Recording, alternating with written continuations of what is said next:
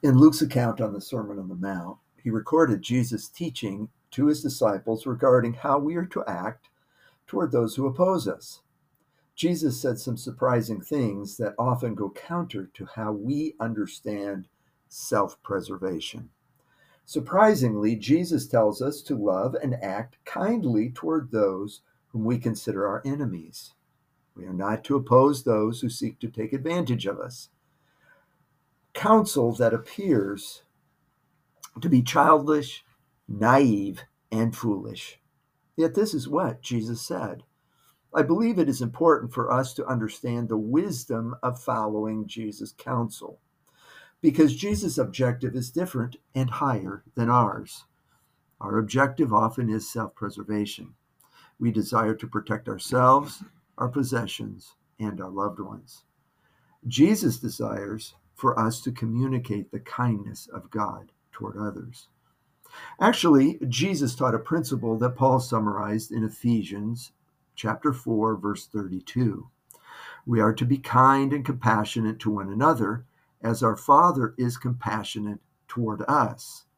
However, here, Jesus was speaking about doing that toward those who are our enemies and those who mistreat us.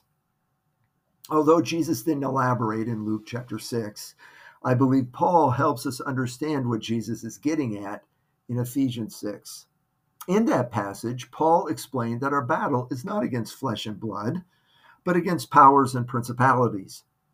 In other words, those whom we consider our enemies, the ones to whom Jesus referred to, are not our enemies, but deceived by our true enemies, those to whom Paul referred to as powers and principalities. When we are kind to those who mistreat us, we defeat the lies that they have believed and reveal to them God's true nature. Jesus is teaching us to see others and act towards them as God sees them and us. In doing so, we reveal to them how God sees them through our kindness towards them. To do so, we must overcome a lie we have believed, that we must protect ourselves, our possessions, and our loved ones in order to accomplish what Jesus instructs us in this passage.